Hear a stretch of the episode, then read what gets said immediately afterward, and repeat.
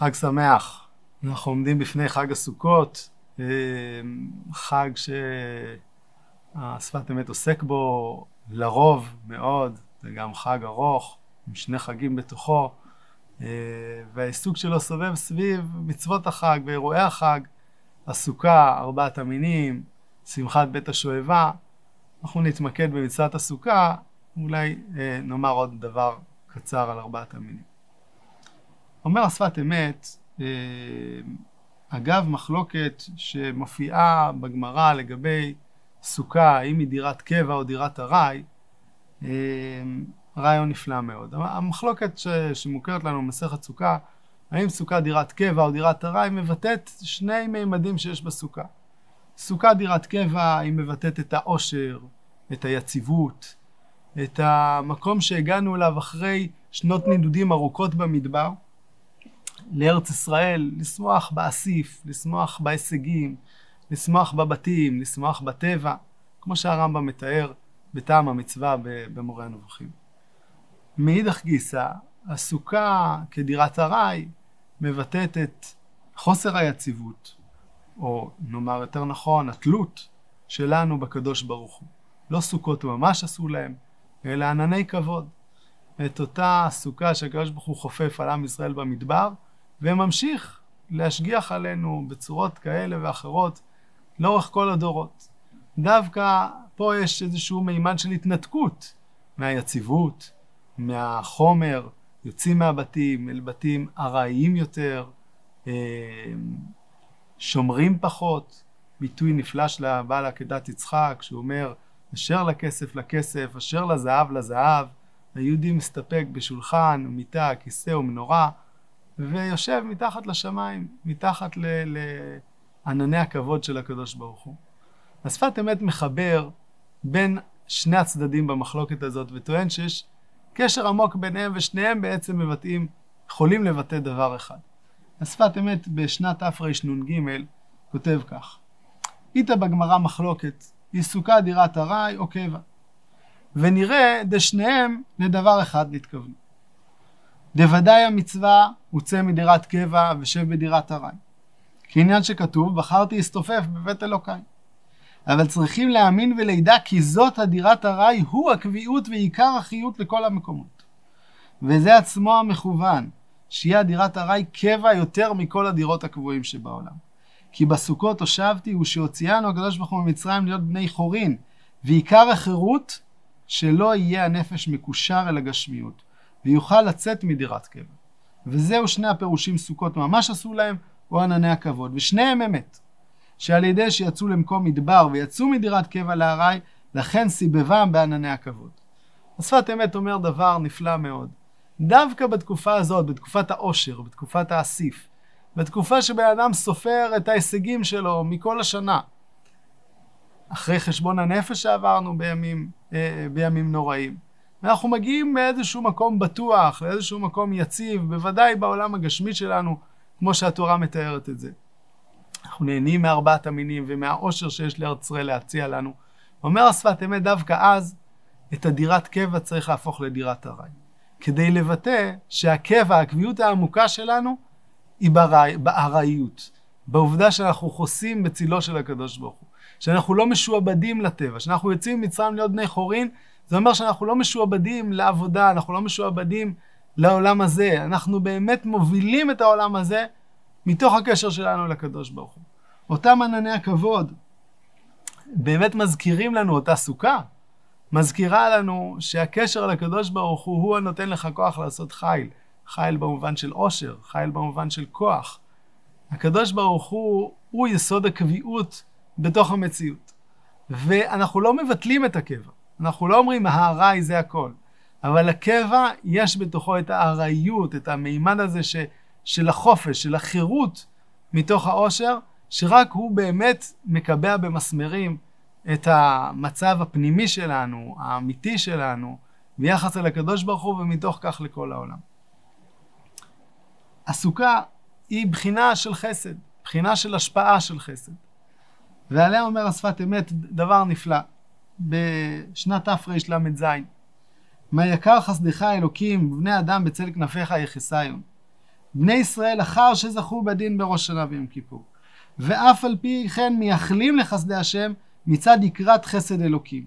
כי יודעים הם שאין שיעור לחסדי השם, ואין דמיון מה שמשפיע בחסדו מה שיכולים לזכות במעשה עצמו. אומר שפת אמת, אנחנו מגיעים לסוכות, אנחנו מגיעים כבר אחרי שנמחל העוון, כבר אחרי עבודה רוחנית, אנחנו טהורים, אנחנו ביום כיפור עבדנו כמלאכים לפני הקדוש ברוך הוא. ובכל זאת אנחנו באים ומבקשים חסד. החסד הזה הוא לא חסד של חנינה. החסד הזה הוא חסד של חן, נכון שזה אותו שורש, אבל יש חסד שבא להושיע אותנו מצרה, ויש חסד שמחפש את עצם המפגש עצמו. פעם אמר לי אדם אוהב קפה, שקפה לא שותים כשצמאים. צריך קודם כל להרוות את צימונך במים, אחר כך תשתה את הקפה. תהנה מהדבר עצמו. אנחנו רוצים את האהבה עצמה. רצוננו לראות את מלכנו. אנחנו לא צריכים ממנו כבר טובות כביכול, אנחנו לא צריכים ממנו סליחות, אנחנו רוצים לשהות במחיצתו. ואומר השפת אמת בהמשך אותה תורה, אמנם ודאי מי שזוכה במעשיו, יכול אחר כך להפיק רצון מהשם לזכות בחסדו. כי מי שמבקש חסד בעבור שחטא, וצריך לחסד, על זה נאמר חסד לאומים חטאת. כשאתה מבקש את החסד כנגד החטא, יש פה מימד של בושה, יש פה מימד של, של פשיטת יד, שהקדוש ברוך הוא נותן בחסדו ומוחל. ולכאורה, אומר השפת אמת, מה שמחה זו לבני ישראל? אנחנו כנ"ל, שהם שמחים בחסד השם, מצד זה שאינם צריכים לחסד. ולכך יכולים לקבל החסד כראוי. שפת אמת ממשיל את זה במשל נפלא.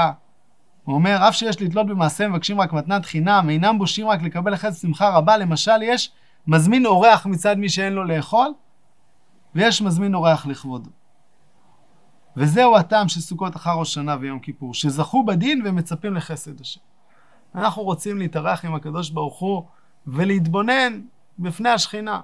לא להשפיל מבט, כבר השפלנו את המבט, כבר ביקשנו את המחילה, כבר זכינו בדין, ועכשיו אנחנו רוצים תחושה של קרבת אלוקים לי טוב. וזה החסד שיש בסוכה, זה האור שיש בה, שהיא כל כך משמחת את כל מי שנכנס לתוכה. ובמשל אחר, דומה מאוד וקרוב מאוד, ממשיל לשפת אמת, בשנת תרל"ד, את הסוכה לחופה. והוא אומר כך, עניין סוכה כמו חופה, כמו שגומרת הקניין נשאר לבעלה, בסוכות הושבתי. כי ביציאת מצרים נתקדשו בני ישראל להשם יתברך, כמו שכתוב, אני השם מקדישכם המוציא אתכם. ועל זה יש קטרוג, שיהיו בני ישראל מבוררים קניין להשם יתברך יותר מכל הברואים. ועל זה כתיב למקנהו, למי שהקדוש ברוך הוא קנה, עשה סוכות. וכתיב הפורס סוכת שלום, פריסה לשון פרס וחלק. חלק השם עמו, שבחר לו השם יתברך חלק מהנבראים.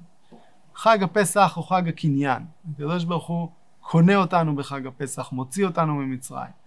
זה השלב הראשון, זה שלב הקידושין, זה שלב ההתחייבות, שאחריו עוד יש עבודה רבה, לצאת מ"ט שערי טומאה. הסוכות, ההושבה בסוכות, הסוכה היא כחופה, כמו שכבר לימד אותנו הנביא ישעיה. החופה היא המגמה, היא המטרה, היא היעד, לשם הקשר אמור להגיע. אחרי כל העבודה, אחרי כל עבודת שלושת הרגלים, אחרי כל עבודת הימים הנוראים, בסוף מה אנחנו רוצים? אנחנו רוצים קרבת אלוקים לי. מושכני אחריך נרוץ הביאני המלך חדריו, דורשים חז"ל על הסוכה.